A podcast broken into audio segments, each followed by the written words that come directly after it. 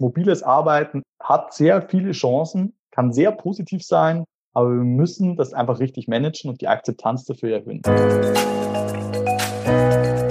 Was macht mobile Arbeit mit unserer Gesundheit und Performance? Damit beschäftigt sich die aktuelle Studie Social Health at Work der Universität St. Gallen in Zusammenarbeit mit der Krankenkasse Barmer.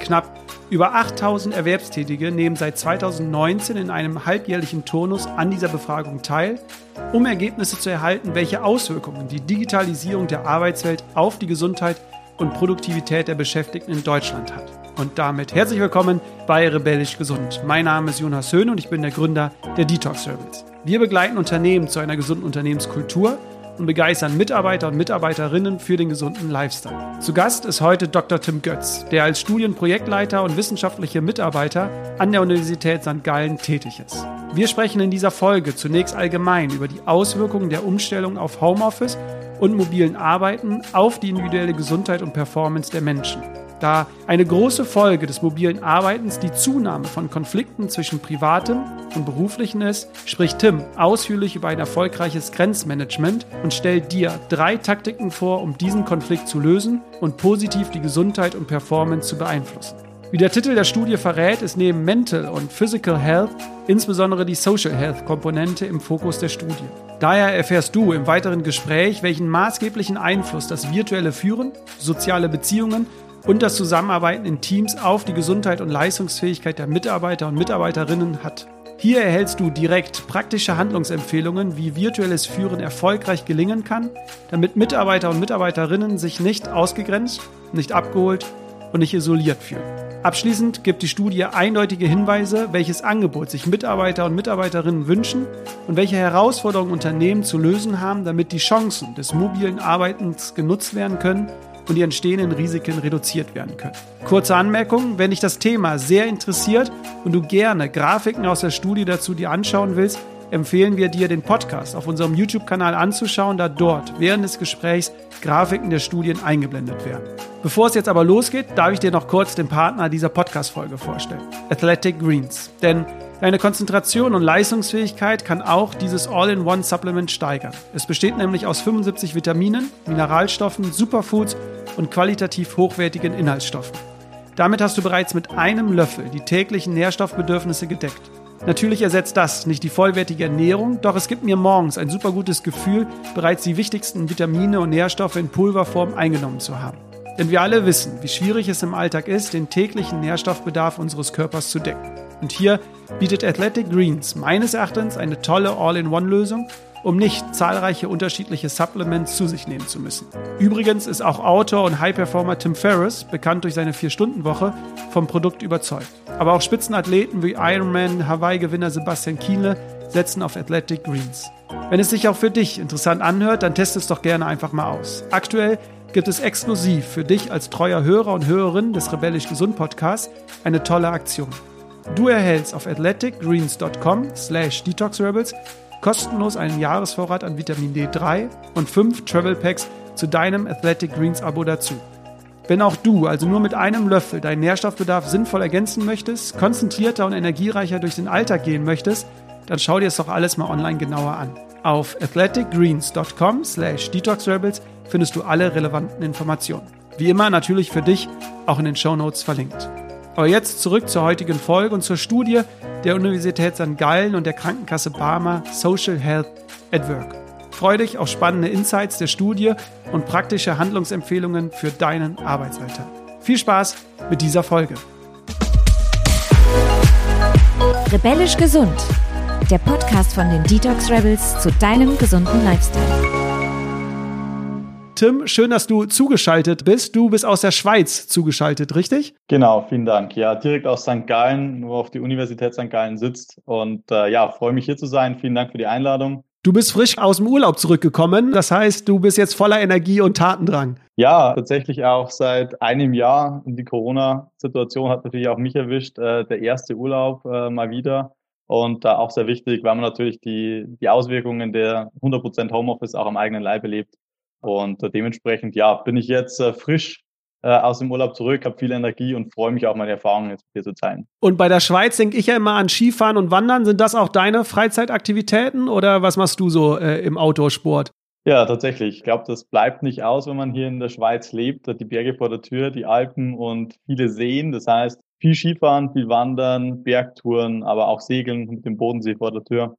Das sind tatsächlich so meine Outdoor-Freizeitaktivitäten. Ich hoffe, ich komme dieses Jahr mal raus und äh, darf das dann auch mal wieder erleben. Bevor es losgeht, meine letzte Frage, weil es mich persönlich interessiert. Wie kann ich mir so einen Alltag eines äh, wissenschaftlichen Mitarbeiters an einer Universität äh, vorstellen? Äh, schaut man den ganzen Tag in Studien rein? Ist man nur mit Daten beschäftigt oder gibt es auch noch eine Abwechslung? Ja, tatsächlich ist das sehr komplex. Also es lässt sich auch jetzt kein so ein hundertprozentiger Standardtag äh, charakterisieren. Kommt dann darauf an, wenn wir jetzt interessante Studienergebnisse haben, wie wir sie jetzt auch vorliegen haben, dann ist es auch teilweise sehr intensiv mit Daten und Aufbereitung. Man möchte das ja rausbringen in die, in die Öffentlichkeit. Dann hat man Phasen, wo man das Ganze konzipiert, also vorgelagert. Da sitzt man wirklich dann sehr lange und sehr viel über Studien, aktuelle Ergebnisse. Was sagt die Wissenschaft? Das ist ja auch der aktuelle Anspruch, den wir haben, auch als Universität St. Gallen, immer up to date zu sein, die neuesten Ergebnisse und Erkenntnisse mit einfließen zu lassen. Und das ist dann schon so, dass man da wirklich auch mit anderen Professoren, anderen Forschern telefoniert, sich austauscht. Gerade bei diesem heißen Thema äh, New Work, flexibles Arbeiten, da passiert sehr viel in sehr kurzer Zeit. Das heißt, es bleibt nicht aus, immer up to date zu bleiben, zu lesen, sich auszutauschen. Sehr schön, Tim. Dann äh, lass uns äh, direkt loslegen mit der Studie. Im Intro habe ich ja schon erwähnt, äh, gemeinsam mit der Barmer untersucht ihr, was das mobile Arbeiten mit der Gesundheit von Mitarbeitern und Mitarbeiterinnen macht. Ihr befragt immer im halbjährlichen Turnus, ne? Das ist richtig, oder? Und jetzt aktuell liegt die zweite Befragung schon vor. Ganz genau. Also in unserer Studie geht es darum, die Auswirkungen dieser grundlegenden Veränderung der Arbeitswelt, flexibles mobiles Arbeiten herauszufinden oder zu identifizieren. Und das jetzt wirklich mal mit einem sehr hohen wissenschaftlichen Standard, mit sehr viel Aufwand, sowohl finanziell als auch persönlichen Ressourcen.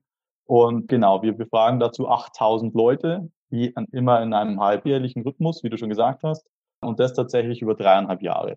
Und das führt einfach dazu, dass wir nicht nur wie bei vielen anderen Studien so eine Momentaufnahme haben, einmal, wie ist es jetzt und was sind so die Unterschiede zwischen verschiedenen Gruppen, sondern wir können wirklich sagen, wie sich Leute verändern. Und das ist etwas, wo man dann auch mit statistischen Verfahren nach der dritten Welle, die dann jetzt für Oktober, November 2021 geplant ist zur Veröffentlichung, dann wirklich Kausalzusammenhänge identifizieren lassen, wo wir wirklich sagen, das sind die Stellmechanismen, die dazu führen, dass Mitarbeiter kränker werden, gesünder werden, leistungsfähiger sind. Und das ist wirklich ein Novum und äh, macht die Studie sehr besonders. Aber wir können jetzt schon zur zweiten Welle schon ja Veränderungen feststellen. Deswegen äh, werden jetzt schon die Ergebnisse, glaube ich, für den einen oder anderen Zuhörer und Zuhörerin sehr interessant sein. Eure Ergebnisse sind sehr breit gefächert. Ähm, ich würde vorschlagen, um dort auch äh, sehr strukturiert durchzugehen. Ihr habt in eurer Studie drei Bereiche untergliedert. Ihr habt einmal das Individuum, also der Mitarbeiter, die Mitarbeiterin selbst. Ähm, es geht einmal um die Führung, also auch das Arbeiten in Teams ähm, und am Ende auch nochmal um das Unternehmen selbst. Das sind so die drei Kategorien, die ihr ja in eurer Studie aufgemacht habt. Ich würde vorschlagen, wir fangen mal mit dem Individuum an, also mit dem Bereich eins. Was könnt ihr jetzt äh, mit der zweiten Befragung und mit den Ergebnissen ähm, uns mitteilen? Wie hat sich die Gesundheit und die Performance der Mitarbeiter und Mitarbeitern durch das mobile Arbeiten, also durch Corona, wie hat sich das im Vergleich zu vorher verändert? Ja, es ist eine sehr interessante Frage und zeitgleich natürlich auch eine relativ schwierige Frage zu beantworten. Aber genau wie du sagst, wir haben dazu auch Daten erhoben und äh, es lassen sich da tatsächlich relativ interessante Rückschlüsse ziehen. Wir hatten ja eine erste Befragung, das war im Juli 2020, war so, es ging bergab etwas mit Corona und das heißt, Leute sind teilweise wieder so ein bisschen zurück in, in das Büro gegangen. Das war so die erste, der Status der ersten Befragung. Dann haben wir sechs Monate später, jetzt im Februar, die zweite Befragung. Und man sieht tatsächlich, wenn man vergleicht, kann man gucken, wie hat sich die Gesundheit und die Performance-Wahrnehmung von mobilen Beschäftigten und versus Leuten, die nicht mobil arbeiten, verändert. Und was wir grundsätzlich sehen, der grundsätzliche Unterschied ist in beiden Studien, dass sich repliziert ist, dass Menschen, die mobil arbeiten, tatsächlich die Wahrnehmung haben, dass sie mehr arbeiten, dass sie produktiver sind. Äh, also die Arbeitsqualität hat zugenommen, aber auch die Arbeitsmenge. Sowohl aber auch die Kommunikation mit den Kollegen, das hat sehr gut funktioniert im ersten Moment.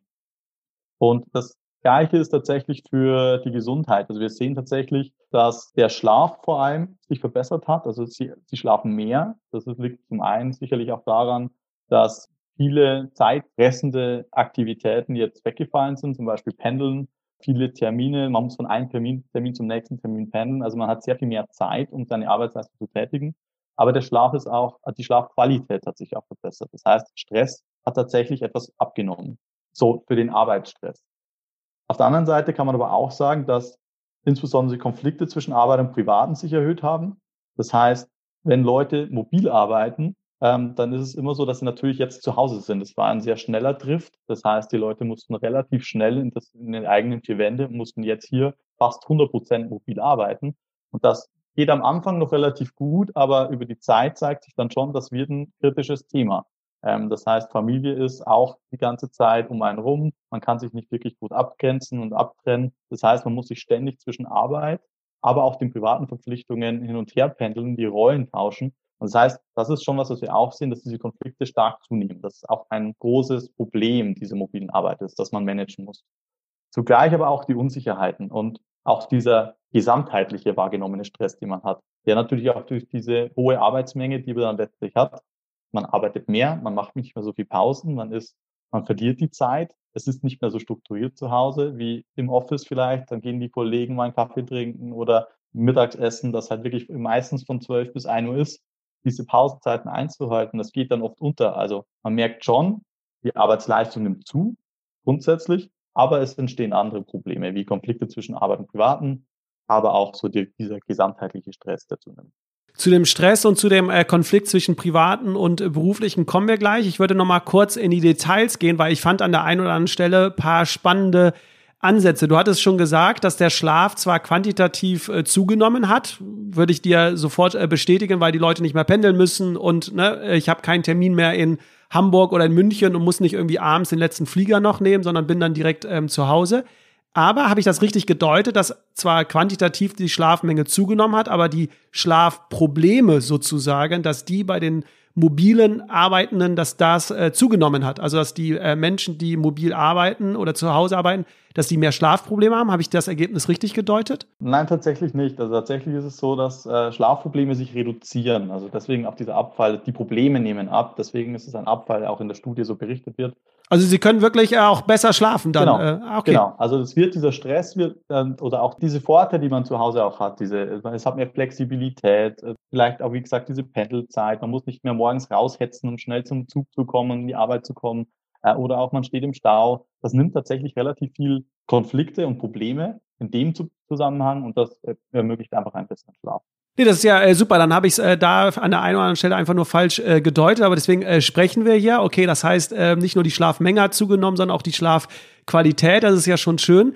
Aber du hast gesagt, dass es ähm, zu mehr Stress und auch Unsicherheiten und Konflikten führt. Ähm, habt ihr das irgendwie aus der Studie, wurde es irgendwie deutlich, woran es ähm, liegt? Äh, liegt es daran, dass es schwerer ist, das Private mit dem beruflichen zu Hause zu trennen? Oder was nehmt ihr da äh, aus der Studie wahr? Also ich glaube, das muss man jetzt unterschiedlich sehen. Genau, diese Konflikte zwischen Arbeit und Familie, das ist tatsächlich ein großes Problem, wo wir auch weitere Daten erhoben haben, wo wir auch noch dazu kommen. Ist das sogenannte Grenzmanagement die Grenzen, die einfach verschwimmen. Das können wir auch nachweisen, das erkennen wir auch, dass bei Menschen, die mobil arbeiten, einfach diese natürlichen Grenzen, wenn ich, ich bin zu Hause, dann ist das privat. Ich bin in der Arbeit, dann ist das Arbeit. Das verschwimmt einfach und auf einmal muss man das selbst managen, wenn man das erkennt, dass man das selbst managen muss. Und das ist gar nicht so einfach. Und man muss sich nur in die Situation einversetzen. Wenn ein Anruf kommt, wenn eine Mail kommt, dann ist das oftmals vielleicht auch mal abends dann oder auch den ganzen Tag. Dann wird vielleicht gekocht, dann muss man nebenbei noch einen Anruf. Man kümmert sich um die Kinder. Also es gibt eigentlich keine so eine so Bereiche mehr, wo man sagt, jetzt arbeite ich und jetzt kümmere ich mich um meine Familie oder mache Sport und mache mein Privatleben. Das heißt, diese Grenzen existieren nicht mehr und weichen sehr stark auf.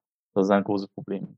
Und der Stress, das ist eine, eine allgemeine Wahrnehmung, wo wir schon sagen, das ist primär natürlich auch den Konflikten zwischen Arbeit und Privaten geschuldet, aber auch der höheren Arbeitsleistung, die man letztlich am Ende verbringt. Was auch oft gegen diese Meinung ist, wo man sagt, zu Hause, ja, im Homeoffice arbeiten die Leute nicht. Sie haben schon das Gefühl, sie bringen viel mehr Leistung, weil ja, man kann halt auch, also man hat keine natürlichen Grenzen mehr. Man ist nur noch am Arbeiten, man ist immer erreichbar und das findet letztlich auch statt. Dann lass uns doch jetzt mal auf das Grenzmanagement eingehen, weil ich kann mir vorstellen, dass der ein oder andere Zuhörer und Zuhörerin da auch sehr viele Herausforderungen zu Hause hat, denn nicht alle haben den Luxus eines Arbeitszimmers oder oder. Ihr habt in eurer Studie sogar drei Taktiken äh, festgestellt, äh, die es gibt, um gut zwischen beruflichen und privaten zu trennen. Einmal zeitliche Taktiken, örtliche Taktiken und kommunikative Taktiken. Vielleicht kannst du das für den Zuhörer oder Zuhörerin kurz erklären, was ihr unter diesen Taktiken versteht. Ja, sehr gern. Also in der Wissenschaft ist das genau wie jetzt auch aktuell ein sehr hoch diskutiertes Thema. Wie schafft man das, dieses Verschwimmen dieser Grenzen irgendwie auch sich selbst zu managen und da vielleicht auch gegenzusteuern? Also hängt eng damit zusammen, was man jetzt für ein Mensch ist. Also das ist, glaube ich, vielleicht noch was, was ich kurz vorwegnehmen will. Es hängt davon ab, ist man jemand, der das mag oder der es nicht mag. Das sind die sogenannten Segmentierungspräferenzen. Ist man jemand, der sagt, ich finde das super, jetzt hier auf der einen Seite mit der Arbeit äh, jetzt schnell eine Mail zu beantworten, aber auch mit meinen Freunden zu sprechen oder mit der Familie am, am Tisch zu sein und mich permanent da zwischen diesen Rollen zu bewegen. Oder bin ich jemand, der eine ganz starke Abgrenzung braucht? Das ist sehr individuell, das ist sehr unterschiedlich. Seht ihr da, äh, ich grätsche kurz rein, seht ihr da sogar eine Tendenz bei der Altersstruktur? Ähm, siehst du da eine Tendenz, dass, äh, ich hätte jetzt gesagt, dass eher wahrscheinlich die Jüngeren das eher mögen, wenn sich's vermischt und die eher Älteren äh, noch aufgrund der Vergangenheit eher klar trennen wollen? Ist das in eurer Studie ersichtlich? Genau, man kann das tatsächlich erkennen, ähm, hat aber, glaube ich, auch tatsächlich zu viel zu tun mit den strukturellen Unterschieden. Wenn man wenn man jung ist, hat man auch weniger familiäre Verpflichtungen, man kommt weniger in diese Situation, dass es jetzt wirklich diese Rollen, man muss sich aufteilen. Das heißt, es ist auch keine so hohen Kosten, die damit verbunden sind, wenn man das zusammen macht. Wenn man älter ist, hat man natürlich auch andere Präferenzen. Man hat vielleicht auch einfach andere, ähm, man möchte seine Familie sich um seine Kinder kümmern oder hat auch andere Aufgaben im Leben. Dann ist das schon sehr viel wichtiger. Äh, also das ist, glaube ich, einfach so ein starker Alterseffekt, der natürlich da auch irgendwo mit einspielt. Aber um auf deine Frage zurückzukommen, zu den Grenzmanagement-Taktiken, wenn man jetzt erkennt, okay, ähm, ich muss das jetzt managen, ich habe da Probleme oder das ist für mich schon wichtig, ich bin jemand, der mag das, dass das schon irgendwie auch getrennt ist, dann gibt es eben diese drei Möglichkeiten. Zeitliche Taktiken ist eben genau das Thema, dass man sagt, ich setze mich jetzt hin und überlege mir, wie kann ich meine Zeit so strukturieren, dass ich auf der einen Seite Zeiten habe für meine Arbeit, wo ich mich wirklich konsequent für meine Arbeitsaufgaben blocke und äh, da auch wirklich keine Zeit für das Private oder auch die Familie zulasse. Und auf der anderen Seite halt eben auch andersherum. Das heißt, was ist die Zeit? Diese Zeit ist für meine Arbeit, mein Privates, äh, für meine Familie und Privates reserviert und ist jetzt wirklich nicht für Arbeitsthemen. Und dies dann aber auch konsequent einzuhalten. Man muss sich aber auch die Frage stellen, wo mache ich das? Das heißt, nur wenn ich 100% Homeoffice, heißt ja, ich bin jetzt zum Beispiel Homeoffice als, als jetzt mh, hm, dominante Ort, in dem man mobil arbeitet, heißt ja dann, okay, wo arbeite ich? Habe ich jetzt einen abgetrennten Raum, der wirklich ein Arbeitszimmer ist und dort arbeite ich, was nicht für alle der Fall ist. Das ist tatsächlich auch in der Stadt wie München haben wenig, zum Beispiel jetzt, um das zu nennen, oder Frankfurt oder in teuren Städten, ist es dann schon oft so, dass Erwerbstätige einfach nur ein, eine ein, zwei Zimmerwohnung haben, vielleicht, wenn sie auch jung sind. Und dann arbeitet man am Küchentisch, isst am Küchentisch man verbringt eigentlich seinen gesamten Tag vielleicht an diesem Tisch. Und das muss man für sich so entscheiden. Was ist denn wirklich so mein Platz, wo ich arbeite? Habe ich die Möglichkeit, mir einen separierten Arbeitsbereich zu definieren? Das heißt, die eine Hälfte ist wirklich immer ausgestattet für Arbeit vom Küchentisch, die andere für Essen. Blockiere ich immer alles und räume immer alles hin und her? Das macht einen großen Unterschied. Das heißt, man muss sich wirklich gucken mit seinen Gegebenheiten, wie kann ich das so aufbauen, damit ich ein, konsequent einen bestimmten Arbeitsbereich habe. Dann gewöhnt man sich daran, man hat gewohnte Arbeitsabläufe und das macht einfach schon viel aus. Das ist dann der Ort, wenn ich da sitze, arbeite ich.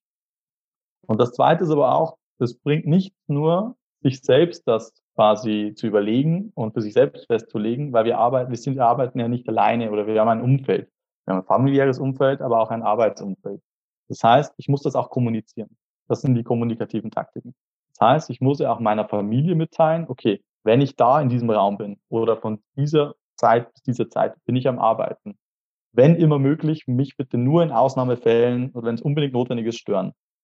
Und umgekehrt ist es aber auch mit den, mit den Kollegen. Das heißt, ich muss auch mit meinem Chef und meinen Teamkollegen das so vereinbaren und zu definieren und sagen, okay, das sind die Zeiten, so bin ich erreichbar Abends zum Beispiel nach 19 Uhr bin ich nicht erreichbar, wirklich nur in Notfällen und dann vielleicht auch über diesen Kanal, Telefon, wenn es wirklich brennt.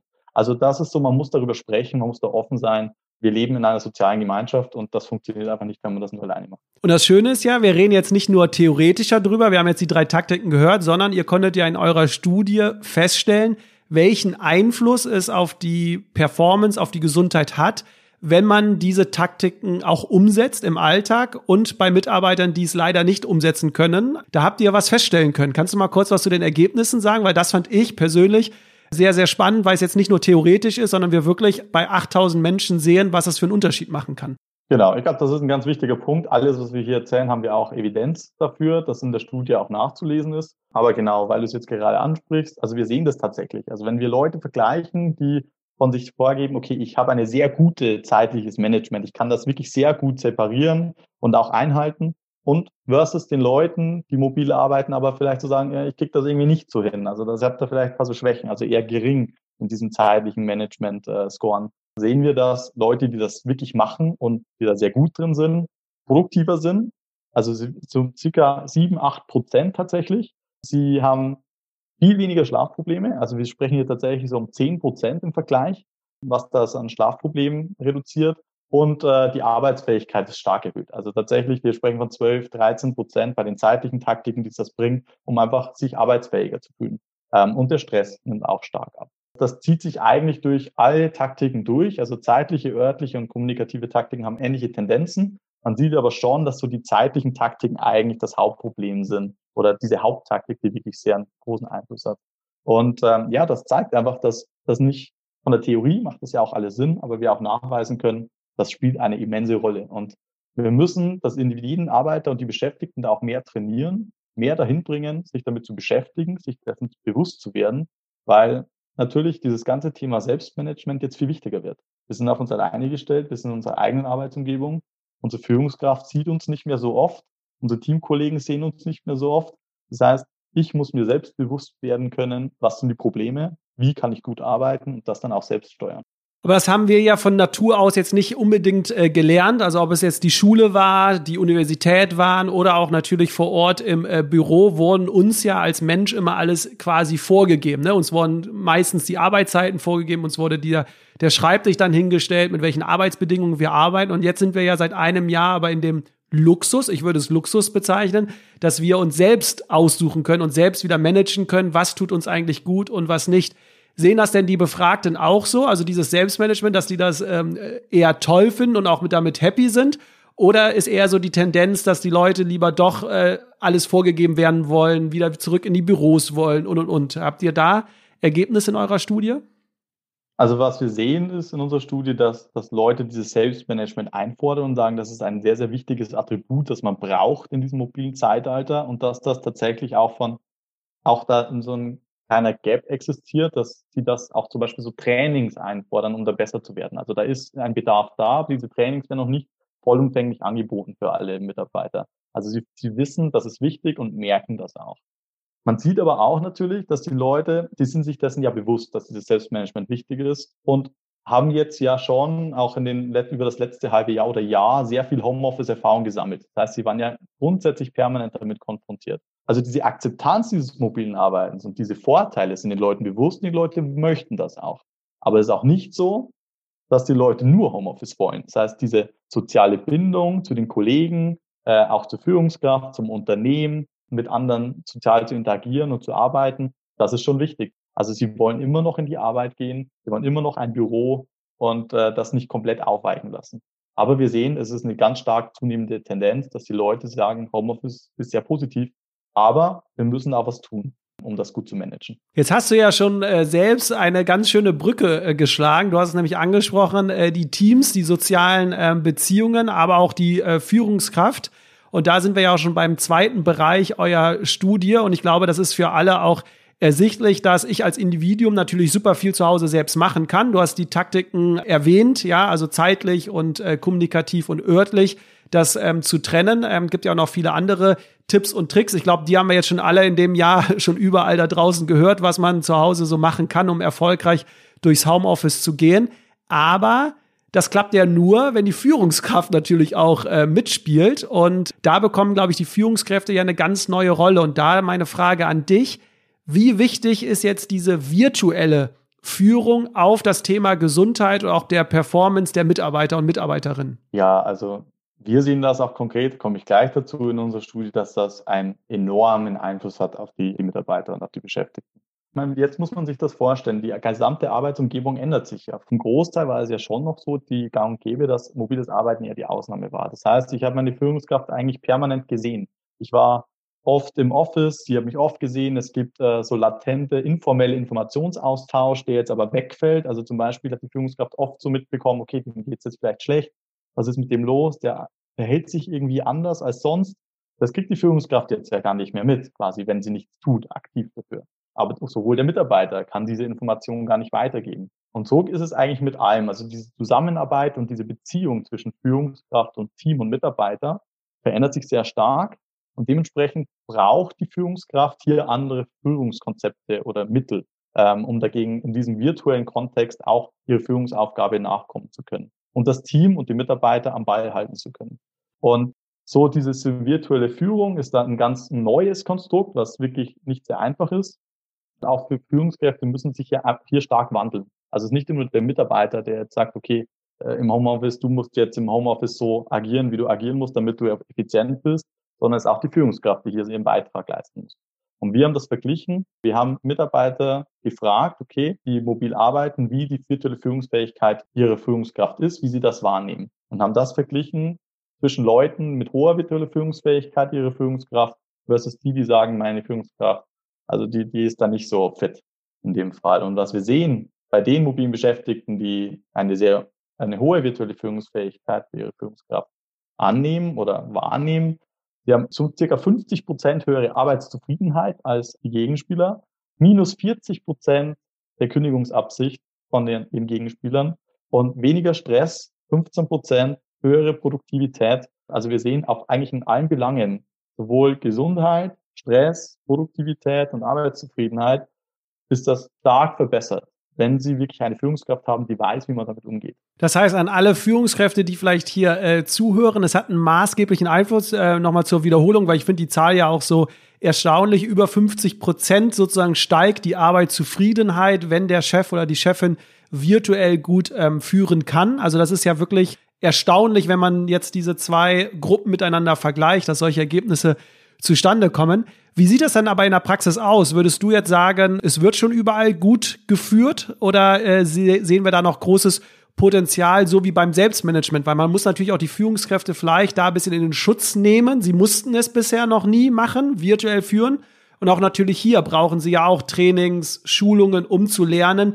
Wie geht das denn jetzt eigentlich? Wie kann ich für meinen Mitarbeiter, für meine Mitarbeiterin da sein und das äh, virtuell, oder? Ja, wir haben da einen großen zum Branchenvergleich verglichen. Also wir haben geguckt, was sind denn so Branchen, wo das sehr gut funktioniert und was sind denn Branchen, wo das eher weniger gut funktioniert, weil wir schon glauben, natürlich, es gibt Branchen, wo diese auch digitalen Konzepte einfach schon vermehrt vorkommen, wo es einfach auch üblicher ist, so ein bisschen mehr mobil zu arbeiten, flexibler zu arbeiten, nicht immer nur in stationären Teams. Und das ist eher auch so ein bisschen so ein Brancheneffekt.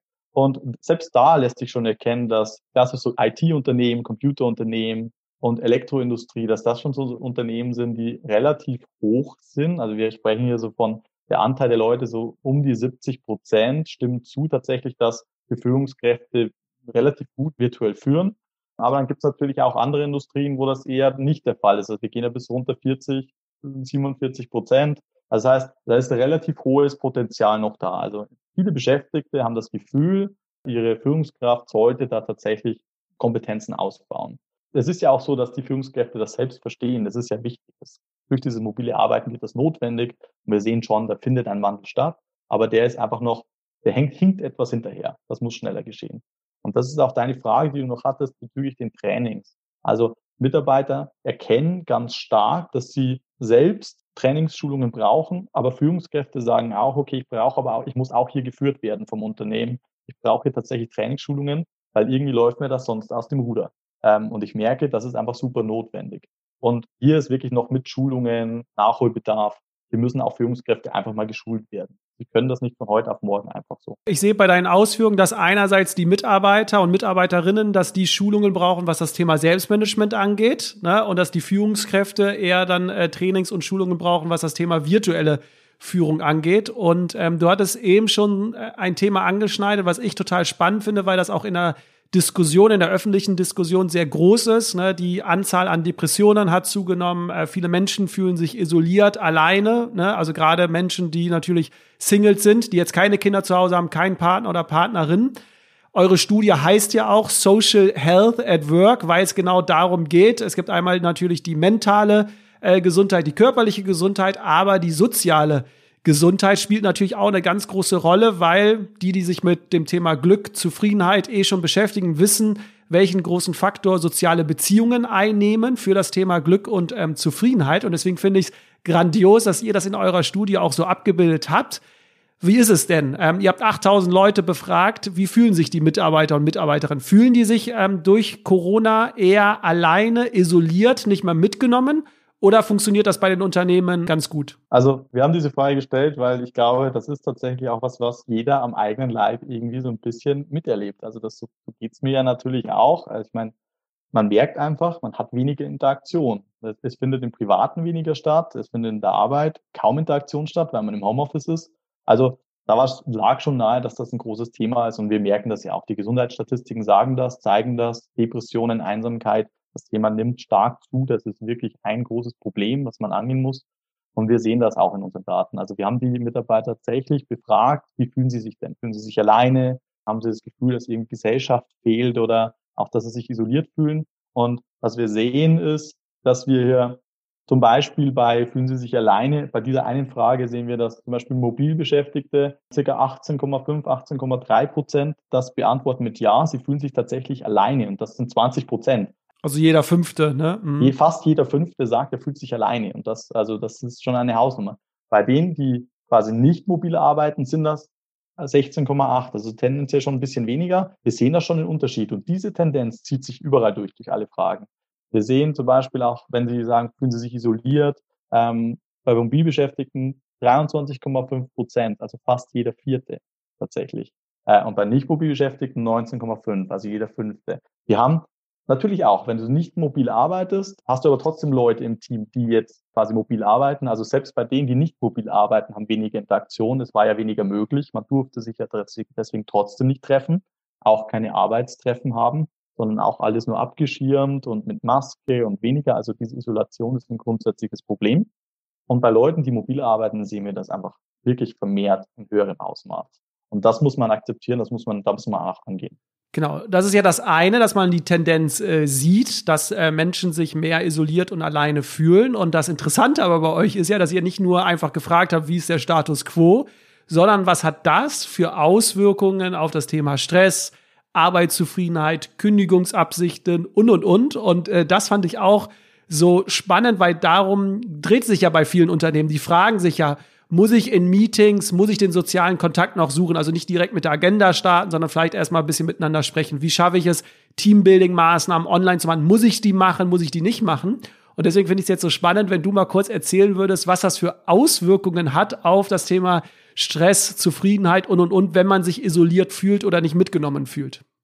Genau. Vor allem diese nicht mitgenommen, das ist auch so ein Thema. Also was man unterscheiden muss, ist Einsamkeit und Inklusion. Das sind zwei Konzepte, die wir sehr stark voneinander unterscheiden. Und was du auch primär ansprichst, ist auch dieser Inklusionscharakter, der eine unglaublich wichtige Rolle spielt. Und darauf möchte ich auch gleich eingehen. Aber Inklusion ist viel mehr als nur sich alleine zu fühlen. Inklusion ist etwas, wo man sagt, okay, ich fühle mich, ich kann der sein, der ich bin, ich bin authentisch im Team, ich kann meine Meinung einbringen im Team, ich werde akzeptiert, bin ein vollwertiges Mitglied im Team. Und das ist natürlich auch alles, das durch diese Entfernung und das zu Hause arbeiten, nicht mehr mit den Leuten zusammen Mittagessen, am Tisch sitzen, sie nicht mehr sehen, sehr, sehr stark unter Druck geraten ist. Auch die Frage, was zeige ich von meinem Hintergrund, wie kleide ich mich, ne? kann ich mich so zeigen, will ich meine Wohnung zeigen, ne? das sind ja auch so Fragen wie, kann ich mich so geben, wie ich bin, ne? oder muss ich jetzt irgendwie, genau. ne? weil wenn ich auf der Arbeit bin, weiß ja keiner, wie ich zu Hause lebe, so nach dem Motto, ne? Äh, genau. Und das, das ist genau das Thema und das ist natürlich auch diese Frage, die wurde jetzt so eigentlich kaum noch wirklich jetzt betrachtet. Weil natürlich diese Situation, okay, jetzt haben wir 100% Homeoffice, eine sehr extreme Situation ist. Und wir sehen tatsächlich, dass mobiles Arbeiten und Inklusion extrem wichtig sind, zusammen zu betrachten. Wenn Menschen, um auf die Daten einzugehen, was die Daten sagen, wenn Mitarbeiter das Gefühl haben, sie sind hoch inkludiert, trotz mobiler Arbeit, sind sie um 16 Prozent produktiver als Beschäftigte, die sich nicht inkludiert fühlen. Und auch die Kündigungsabsicht ist um 50 Prozent geringer als bei den Leuten, die sich nicht inkludiert fühlen.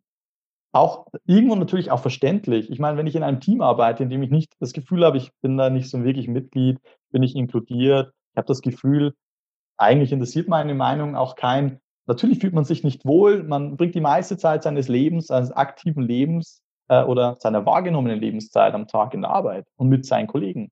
So ist die Situation sehr häufig. Und dann so ein Unzufriedenheitsgefühl zu haben, das Gefühl zu haben, man, man ist da kein Mitglied, das ist natürlich das, was einen sehr hohen Einfluss hat.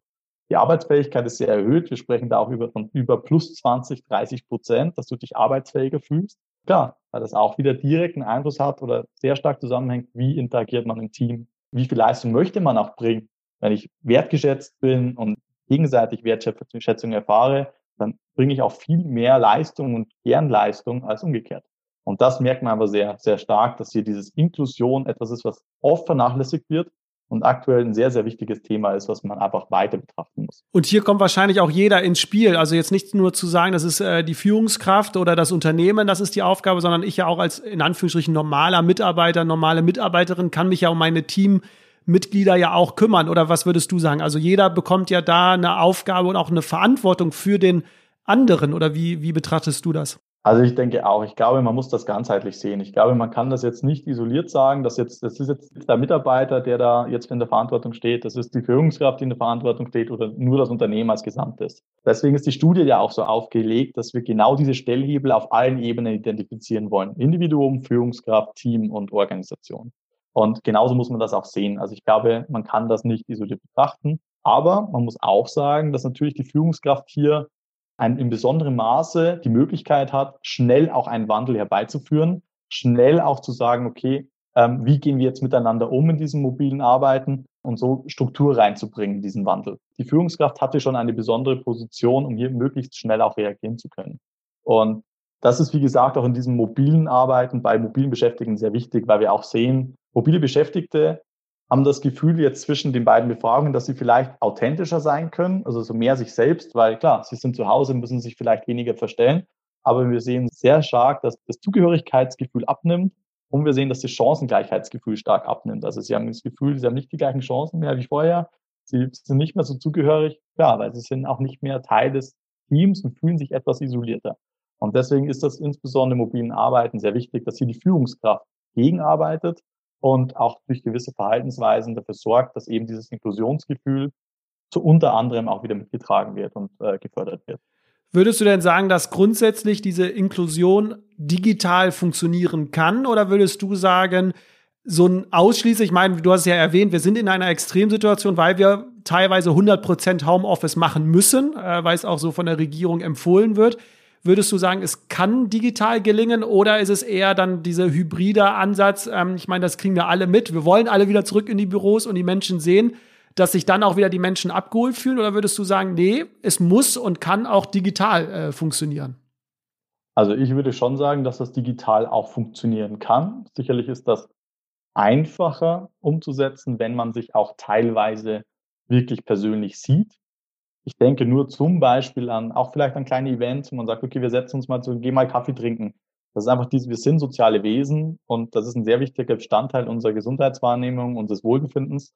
Ähm, aber wir dürfen, auch was deine Frage abzielt, wenn wir zum Beispiel in diese hybride Formen gehen, drei Tage vielleicht Homeoffice, zwei bis drei Tage, das ist auch so das, was wir ja sehen, auch in den Zahlen, das ist das, wo es hingehen wird, vielleicht so in, in, in der Mittel, Mittelfrist. Dann haben wir drei Tage, was der Großteil ist unserer Arbeitszeit, wo wir digital arbeiten. Und es kann natürlich nicht sein, dass wir diese Zeit vernachlässigen und die Zeit, wo wir im Büro sind, dann quasi hier künstlich oder ein, ein, ein Inklusionsgefühl versuchen aufzubauen. Es ist wichtig, dass wir sowohl digital als auch präsent hier hybrid fahren und das schaffen, gemeinsam ganzheitlich dieses Inklusionsgefühl zu etablieren. Und da sind auch viele Strategien möglich. Also zum Beispiel ist es auch immer so, dass eine Strategie ist, für jeden Termin, der vielleicht auch im den man einstellt, sowohl Präsenz als auch immer nur einfach ein, ein Termin, ein Online-Termin, um sich einzuschalten, zwangsläufig inkludiert werden muss. Das nimmt die Hürde zu sagen, okay, ich bin jetzt nicht da. Das heißt, man fällt wieder auf, man hast das Gefühl, ich bin wieder nicht Teil des, weil es eigentlich Präsenz stattfindet. Und so ist es einfach sehr einfach. Wer präsent da ist, kommt präsent. Wer nicht da ist, schaltet sich zu und das muss akzeptiert werden. Also diese Akzeptanz, diese Digitalisierung, diese Virtualisierung, das muss einfach steigen und damit kann man auch versuchen, diese Inklusion zu fördern. Das heißt, wir lassen nicht die Ausrede gelten, die viele ja natürlich haben und sagen, ja, wenn wir wieder in die Büros dürfen, dann kümmern wir uns um, wieder um euch, dann versuchen wir auch wieder soziale Interaktion zu ermöglichen. Wir müssen nur abwarten, so nach dem Motto, nein, es ist genau jetzt an der Zeit, das auch digital umzusetzen. Und ich glaube, das kommt ja auch ein bisschen damit einher, was du ja gesagt hast, dass wir grundsätzlich mehr arbeiten zu Hause. Das heißt, das kriege ich ja selbst mit, dass Termine gelegt werden und es wird nicht mehr darauf geachtet, dass man mal kurz dazwischen mal mit den Kollegen und Kollegen im Meeting einfach mal über das Wetter spricht, weil alle sozusagen so auf die Uhr gucken und sagen, wir haben jetzt nur eine halbe Stunde Zeit. Ich meine, wenn wir uns physisch getroffen hätten, hätte keiner so richtig auf die Uhr geguckt. Da hätte man erstmal kurz gequatscht, weil irgendeiner eh zu spät gekommen wäre und und und.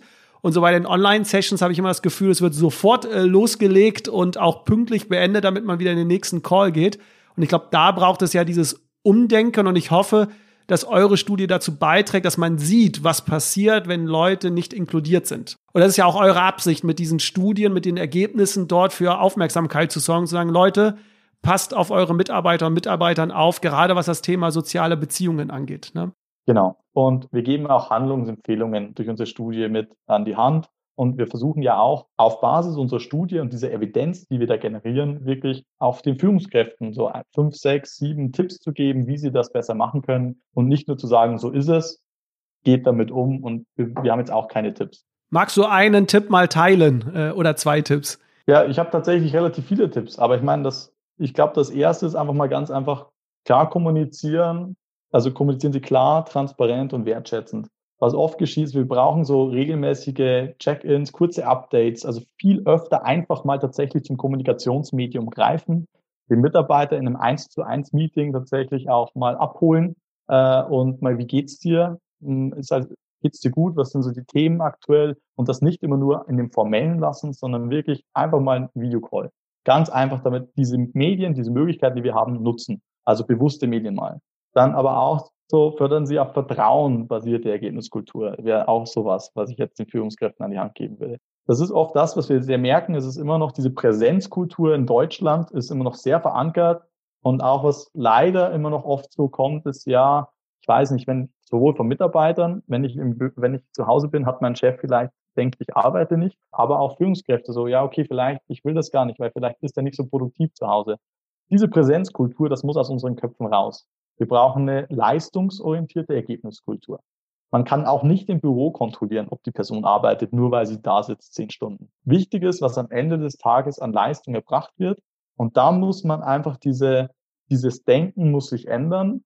Es darf nicht kontrolliert werden, quasi arbeitet der jetzt oder nicht, weil sonst ist diese Vorteile vom mobilen Arbeiten, die zum Beispiel mehr Flexibilität, so nach deinen eigenen Bedürfnissen zu arbeiten, gleich wieder ähm, zunichte gemacht, weil man immer die Angst hat und Stress hat, kann ich jetzt meine Anforderungen bedienen, die die Arbeit und die Organisation, die Führungskraft an mich stellt. Das heißt, die Führungskraft muss hier Vertrauen schaffen, muss das kommunizieren, dass sie gar nicht die Erwartung hat, dass sie permanent da sind, sich permanent melden und dass sie den Mitarbeitern vertraut. Also diese Ergebniskultur und das Vertrauen ist ganz wichtig. Und natürlich als dritten Tipp, den ich jetzt vielleicht noch kurz sagen will, ist, seien Sie ein Vorbild.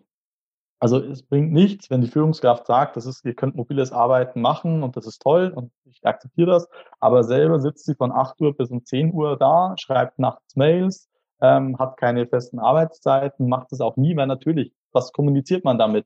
Latent kommuniziert man damit, naja, ich erwarte ja schon irgendwie, dass man immer on ist, immer erreichbar ist, ich auch immer im Büro bin und die Leute, die im Büro sind, mit denen habe ich einen besseren Kontakt. Und Seien Sie Vorbild, arbeiten Sie auch mobil und halten Sie auch Ihre Erreichbarkeit, Antwort- und Präsenzzeiten so ein, wie Sie so vereinbaren mit Ihrem Team. Und äh, dann sind das schon mal drei ganz wichtige Regeln, wo man sagt, okay, jetzt haben wir dann Vertrauen und eine moderne Arbeitsorganisation geschaffen. Kleine Ergänzung, weil ich weiß, dass viele Führungskräfte ja Kinder haben und ich weiß, dass viele nachmittags mit den Kindern aktiv sind und dann ab 18, 19 Uhr nochmal arbeiten bis 22 Uhr.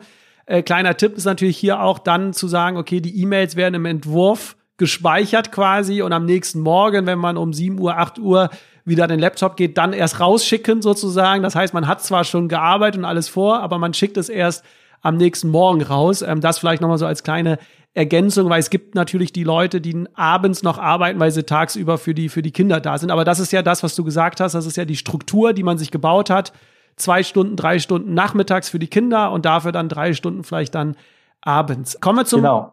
Ja. Ich würde vielleicht ganz kurz nochmal einhaken. Tut mir Sehr leid, gerne. genau das ist auch das Thema. Weil eine ganz wichtige Sache, die wir auch in unserer Forschung aktiv betreiben und ein ganz wichtiges Konzept ist, man muss darüber sprechen, Kommunikation. Das heißt, vielleicht einfach auch mit dem Team hinsetzen, diese Rahmenbedingungen, die man hat, klären und die Erwartungen an das Team, aber auch jedes einzelne Teammitglied, dass man das versteht.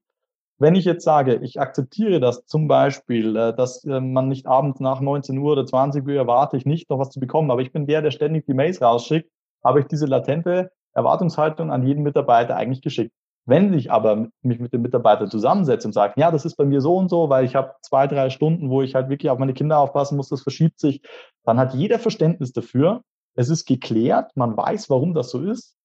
Man weiß, die Führungskraft erwartet das tatsächlich nicht und macht das einfach aus ihren persönlichen Präferenzen heraus. Und dann ist das total okay. Und so kann sich eigentlich eine Führungskraft mit ihrem gesamten Team zusammensetzen, die diese Erwartungen des mobilen Arbeitens mal klären und diese, Gren diese Boundaries, diese persönlichen Grenzen, die jeder hat, einfach mal besprechen und Verständnis schaffen.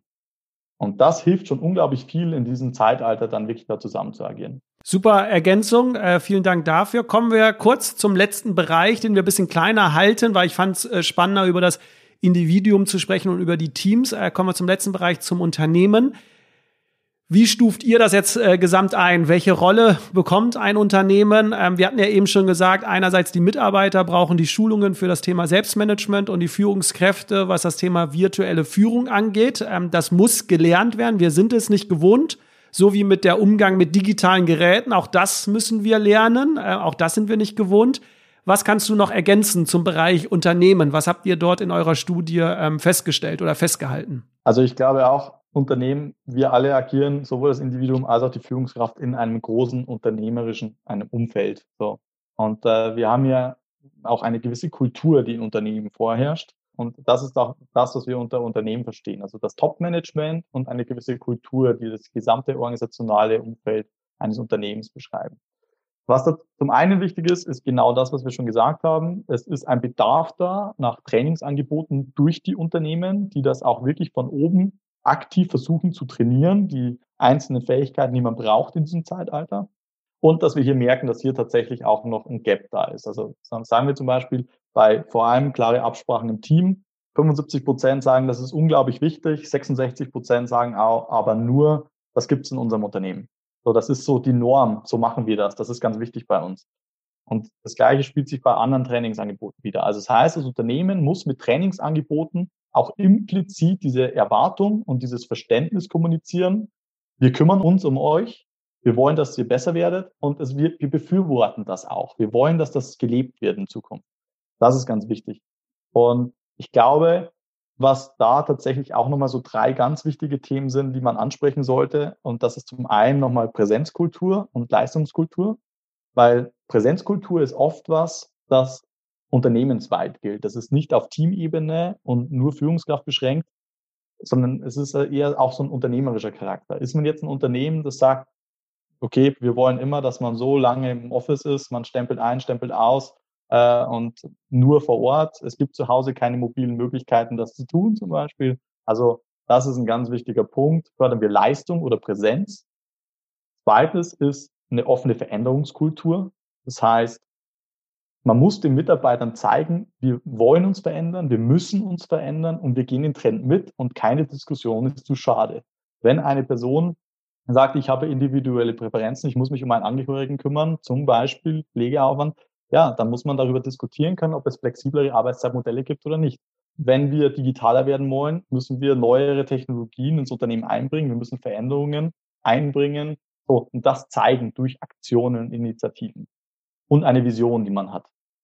Und das zweite ist diese Virtualisierungskultur, ein Reifegrad der Virtualität, dass man sagt, ein Unternehmen muss schauen, was ist mein möglichst voller Virtualitätsgrad, den ich erreichen kann unserer unternehmerischen Aktivität und versuchen, dass man da hinkommt, dass man wirklich sagt, okay, wir fördern das, wir wollen mehr flexible Arbeit und unser Ziel ist es hier, die Virtualität tatsächlich auszubauen. Also wir sehen, dass wenn Mitarbeiter in Unternehmen sind, wo sie das Gefühl haben, hier wird Virtualität großgeschrieben, wir sind gerade in der Phase, wo wir so diese Virtualität umsetzen. Wir gehen von wenig Virtualität zu mehr. Ab diesem Zeitpunkt wird die wird Gesundheit besser, die Performance geht nach oben, Stress nimmt ab. Also das ist Konflikte nehmen ab, weil natürlich die Akzeptanz höher ist. Ich bin im Unternehmen, dem kann ich so agieren und dieses Verständnis da. Also wir sehen einfach, das ist sehr, sehr wichtig, dass das Unternehmen von oben herab das steuert und auch kommuniziert, dass die Veränderung wichtig ist. War nochmal ein äh, guter Abschluss jetzt von dir, dass auch die interne Kommunikation da wichtig ist. Also nicht nur sich nach draußen zu brüsten, aus Marketingzwecken zu sagen, wir sind alle digital, wir machen was für unsere Mitarbeiter und Mitarbeiterinnen, sondern auch intern zu kommunizieren, was ist jetzt die Vision des Geschäftsführers, ähm, was wollen wir jetzt überhaupt machen, ähm, wie wollen wir vorgehen und nicht alles im Keller besprechen sozusagen und dann den Mitarbeiterinnen vor vollendeten Tatsachen stellen, sondern die auch auf dem Weg, glaube ich, mitzunehmen, weil das großen Einfluss, du hast es jetzt nochmal gesagt, auf das Thema Stress, Arbeitszufriedenheit und, und, und. Ich würde jetzt mal ähm, als letztes so einen Blick in die Zukunft mit dir gerne ähm, werfen. Du hast es ja schon erwähnt, es werden jetzt viele Befragungswellen ja noch kommen, die nächste im Oktober. Und du hast auch eingangs schon erzählt, dass ab der dritten Welle dann erst kausale Zusammenhänge erst überhaupt äh, möglich sind. Nichtsdestotrotz haben wir ja jetzt schon eine zweite Welle. Wir können Veränderungen feststellen. Was nimmst du jetzt zentral aus dieser Studie bisher? Was nimmst du da mit? Was sind so deine Erkenntnisse, wo du sagst, das ist jetzt nochmal so die Zusammenfassung von den wesentlichen Faktoren, worauf es ankommt, wenn es um das Thema Gesundheit und Performance der Mitarbeiter und Mitarbeiterinnen geht? Ja, also das, sind, das ist eine sehr komplexe Frage und natürlich sehr viel, was da jetzt eine große Rolle spielt, weil unsere Studie sehr groß ist, mir sehr viele Sachen heraus. Deswegen haben wir ja 50 Minuten über die Kleinigkeiten gesprochen und jetzt versuche ich nochmal die Metaebene zu erreichen und zu sagen, was ist denn so, wenn du eine Linie ziehen würdest? Was sind denn so deine persönlichen Erkenntnisse, die du da selbst jetzt für dich ähm, rausnimmst? Also ich würde sagen, genau, wir hatten die drei Ebenen ja schon, Individuum, Führung, Team und Unternehmen und auch auf diesen Ebenen lässt sich das relativ gut runterbrechen, glaube ich. Nummer eins, mobiles Arbeiten hat sehr viele Chancen, kann sehr positiv sein, aber wir müssen das einfach richtig managen und die Akzeptanz dafür erhöhen. Nummer eins. Zweitens, darüber haben wir jetzt nicht so viel gesprochen, kann man dann in der Studie auch nachlesen. Ein ganz großes Thema ist digitale Kompetenz. Also die Mitarbeiter müssen wissen, wie sie mit den digitalen Medien, den Technologien umgehen, die ihnen da zur Verfügung gestellt werden. Sonst das sind immense Unterschiede. Also wir sprechen auch wieder von 18, 20 Prozent Gesundheitsunterschieden, Leistungsunterschieden. Ganz wichtig, dass die Mitarbeiter hier auch abgeholt werden. Führungskraft muss sich verändern in ihrer eigenen Führungskultur, die Art und Weise, wie sie führt und muss neue Konzepte einbringen. Sich auch mehr als Coach verstehen, der die Leute aktiver abholt und weniger von oben herab äh, transaktional Regeln und äh, Aufgaben vorgibt, das wird sich ändern. Die Mitarbeiter werden sich mehr selbst managen, werden mehr eigene, sich selbst Führungsaufgaben übernehmen und dadurch aber auch leistungsfähiger werden. Das heißt, es sind sehr viele Chancen, die sich da ergeben. Und das dritte ist tatsächlich, dass die Organisation hier ihre Teams, ihre Führungskräfte, ihre Mitarbeiter nicht alleine lassen können. Es muss gemanagt werden. Es muss von oben herab der Impetus gesetzt werden. Wir wollen eine Veränderung. Wir sind ein modernes Unternehmen und wir unterstützen unsere Mitarbeiter und Führungskräfte dabei. Und wenn man das alles tut, das ist, glaube ich, die große Erkenntnis, sind da sehr große Chancen. Man kann die Chancen dieses mobilen Arbeitens nutzen und die Risiken von Ausgrenzung, Konflikten im Grenzmanagement äh, und auch Überforderung äh, und äh, Alleingelassenheit kann man reduzieren. Und so kann man wirklich als Unternehmen in eine moderne Zukunft gehen und mit diesen Digitalisierung, mobilen Arbeiten, flexiblen Arbeiten ganz weit vorangehen und äh, ein Beispiel sein. Ich finde, du hast das super gemacht, Tim, auch wenn es sehr komplex war. Ich fand, äh, hast du sehr gut ähm, zusammengefasst, nochmal die wichtigsten Punkte. Du hast es zwischen den Zeilen, wenn man es rausgehört hat, ähm, es geht ja auf das hybride Arbeiten hinaus. Wie viel jetzt zu Hause und wie viel im Unternehmen, ich glaube, das wird die Praxis zeigen. Es wird auch von Unternehmen zu Unternehmen unterschiedlich. Würdest du eine These, die ich in den Raum werfe, weil ich mich mit einigen äh, Kunden darüber unterhalten habe und die These schon da gehört habe, deswegen finde ich jetzt spannend, was du dazu sagst, die These, dass wenn Mitarbeiter und Mitarbeiterinnen ins Unternehmen kommen, also präsent sind, vor Ort sind, dass es da mehr um das Soziale geht, also mehr um das Brainstorming, Zusammenkommen, Quatschen, Austauschen. Und zu Hause, also im Homeoffice, da wird quasi abgearbeitet. Würdest du diese These auch unterstützen oder hättest du noch vielleicht ein Gegenargument oder wie betrachtest du das? Wird es dazu kommen, dass im Unternehmen eher andere Aufgaben gemacht werden als im Homeoffice oder wie siehst du das? Ja, also ich muss das ganz klar unterstützen, dass äh, auch vom erstens von meiner eigenen persönlichen Erfahrung als auch von der wissenschaftlichen Evidenz äh, und den Forschungsergebnissen, die vorliegen. Es ist so, dass wir uns ganz klar immer die Frage stellen müssen, wann muss ich überhaupt ins Büro kommen? Für welche Aktivitäten komme ich ins Büro? Und ist das sinnvoll? Und wann arbeite ich und wie arbeite ich zu Hause? Und das zeigt sich auch in der Forschung und auch, wie gesagt, meine persönliche Meinung ist das tatsächlich, dass ich zu Hause sehr viel effizienter meine Themen, wie auch du schon gesagt hast, abarbeiten kann. Ich habe Ruhe, ich werde nicht so oft gestört und dass es eher dann im Office darum geht, wirklich auch mit der Führungskraft mal zu sprechen, mit dem Kollegen mal zu sprechen, kreative Tätigkeiten durchzuführen, wo es auch einfach mal darum geht, jetzt okay, Ideen in den Raum zu werfen, zu diskutieren, was wird sich verändern und so, also auch so strategische Tätigkeiten, so konzeptionelle Tätigkeiten, das wird ist eher machbar im Unternehmen oder in physischen Kontakt face to face. Das wird, glaube ich, schon so eine grundsätzliche Zweiteilung. Aber nichtsdestotrotz, diese Illusion, dass das immer so zweigeteilt wird oder bleibt, ist natürlich falsch. Es wird, auch das wird verschwimmen, aber man wird so einen Fokus setzen. Also es wird natürlich schon so, so sein, dass die Mitarbeiter wenn Sie sagen, okay, das ist ein ganz wichtiger Termin, das diskutieren wir einfach mal, da kommen wir mal zusammen, machen gleich ein Socializing-Event daraus, dann fahre ich halt doch tendenziell mal eher ins Büro. Und letzte Frage, eure Studie äh, in einem Satz oder mit einem Ja oder Nein. Macht hybrides Arbeiten ähm, einen Mitarbeiter, Mitarbeiterin, wenn es erfolgreich gemanagt ist, so wie du es gesagt hast, Macht das einen Mitarbeiter, eine Mitarbeiterin gesünder oder eher ungesünder durch das Thema Stress, alleine sein, nicht inkludiert sein und und und? Was ist deine Antwort? Meine persönliche Meinung, ein definitives Ja. Okay. Auch forschungsbasierend sozusagen, wenn es richtig gemanagt ist? Die Tendenz geht stark dahin, genau. Also es festigt sich tatsächlich sehr stark die Meinung, dass das, dass man die Vorteile nutzen kann und die Nachteile dann quasi reduzieren kann und dementsprechend haben wir große Vorteile für Gesundheit als auch Performance. Und so sind wir auch im modernen Zeitalter, haben wir eigentlich schöne Aussichten, äh, wenn wir sagen, okay, es bieten sich neue Potenziale, weniger Risiken und dass wir sagen, jetzt Corona war ein, eine sehr negative Erfahrung, selbstverständlich für die Gesellschaft und über die negativen Folgen möchten wir natürlich auch, möchten wir gar nicht diskutieren. Aber für die Arbeitswelt und für das mobile Arbeiten und für die Zukunft von Arbeit hat es auch sehr viele Vorteile gebracht, weil es einfach jetzt ein, eine Notwendigkeit hervorgerufen hat, die es so sonst nicht gegeben hätte. Also es hat uns zehn Jahre, 15 Jahre nach vorne gebracht. Und äh, in dem Fall würde ich deine Antwort auf jeden Fall mit Ja, sowohl als persönlicher als auch wissenschaftlicher Seite beantworten. Super, Tim, wir sind bei einer Stunde äh, angekommen. Vielen Dank äh, für deine Zeit und für die ganzen Erkenntnisse. Ähm, ich finde persönlich, das wirst du wahrscheinlich jetzt bestätigen, es ist nicht mal ganz einfach, eine Studie in einem reinen audio-basierten ähm, Format wiederzugeben. Aber ich glaube und hoffe, dass die Zuhörer und Zuhörerinnen das uns auch bestätigen, dass das äh, dir sehr gut äh, gelungen ist, uns da die wesentlichen Kennzahlen oder Erkenntnisse aus eurer Studie uns mitzugeben. Kurzer Hinweis hier natürlich alles unter dem Stichwort Social Health at Work. Vielleicht noch Barmer oder Universität St. Gallen dazugeben. Dann wird man auf Google auf jeden Fall die Ergebnisse auch in tollen Grafiken und so wiedererkennen und vielleicht auch noch mal hier und da was nachlesen können. Ihr arbeitet jetzt quasi intensiv weiter an dieser äh, Studie und ähm, ich würde mich persönlich freuen. Wann ist die letzte Befragung? In welchem Jahr? Also ihr macht bis zu welchem Jahr ist jetzt die Studie angelegt? Und das ist tatsächlich Ende 2023, Anfang 2024.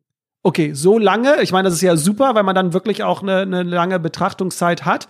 Aber ich hoffe, dass wir uns dann noch mal in, was haben wir jetzt, Anfang 21, ja, dass wir uns in ein, zwei Jahren vielleicht dann noch mal hören und sprechen, vielleicht dann auch äh, mit Professor Böhm, aber vielleicht auch nur mit dir, um dann wirklich kausale Zusammenhänge auch festzustellen, um dann vielleicht hier ähm, weiterzugehen.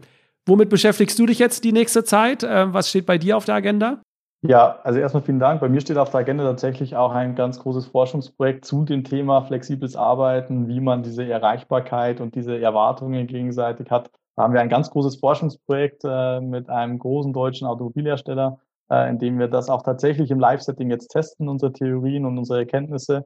Und ähm, aber natürlich auch weiterhin jetzt Barmer, das ist auch das große Thema, diese Studie weiterzuführen und auch tatsächlich, dass wir im Oktober hier wirklich interessante kausal äh, Zusammenhänge zeigen können, um den Leuten auch nicht jetzt nur zu sagen, hier sehen wir Unterschiede, sondern einfach zu sagen, das spielt wirklich eine Rolle und das führt tatsächlich zu mehr Gesundheit. Und äh, ich glaube, dass wir da sehr, sehr spannende Ergebnisse zu erwarten haben, auf, die noch auf sehr viel mehr Ebenen äh, stattfinden werden als das, was wir jetzt aktuell präsentiert haben. Und äh, ich glaube, da kann jeder sehr gespannt sein. Äh, lad auch, wie du schon gesagt hast, jeden recht herzlich ein, unsere, uns zu folgen. Und äh, auf der Barmer Internet-Website kann man diese Studie herunterladen, auch die Erweiterung T2 und da werden auch die zukünftigen dann äh, bereitgestellt. Und äh, auch bei Fragen nicht zögern, gerne nachfragen. Wir sind gerne bereit, unsere, unsere Meinungen zu teilen, unsere Erkenntnisse zu teilen. und zu unterstützen. Ich glaube, das Thema beschäftigt uns jetzt mehr als je zuvor, wird uns mehr beschäftigen und wir sind alle gespannt, äh, was wir für Ergebnisse finden werden. Ich auch, Tim. Also von daher ähm, vielen Dank dir und lieber Zuhörer, liebe Zuhörerin, eine schöne Zeit und alles Gute. Bis bald. Macht's gut. Tschüss. Wiedersehen.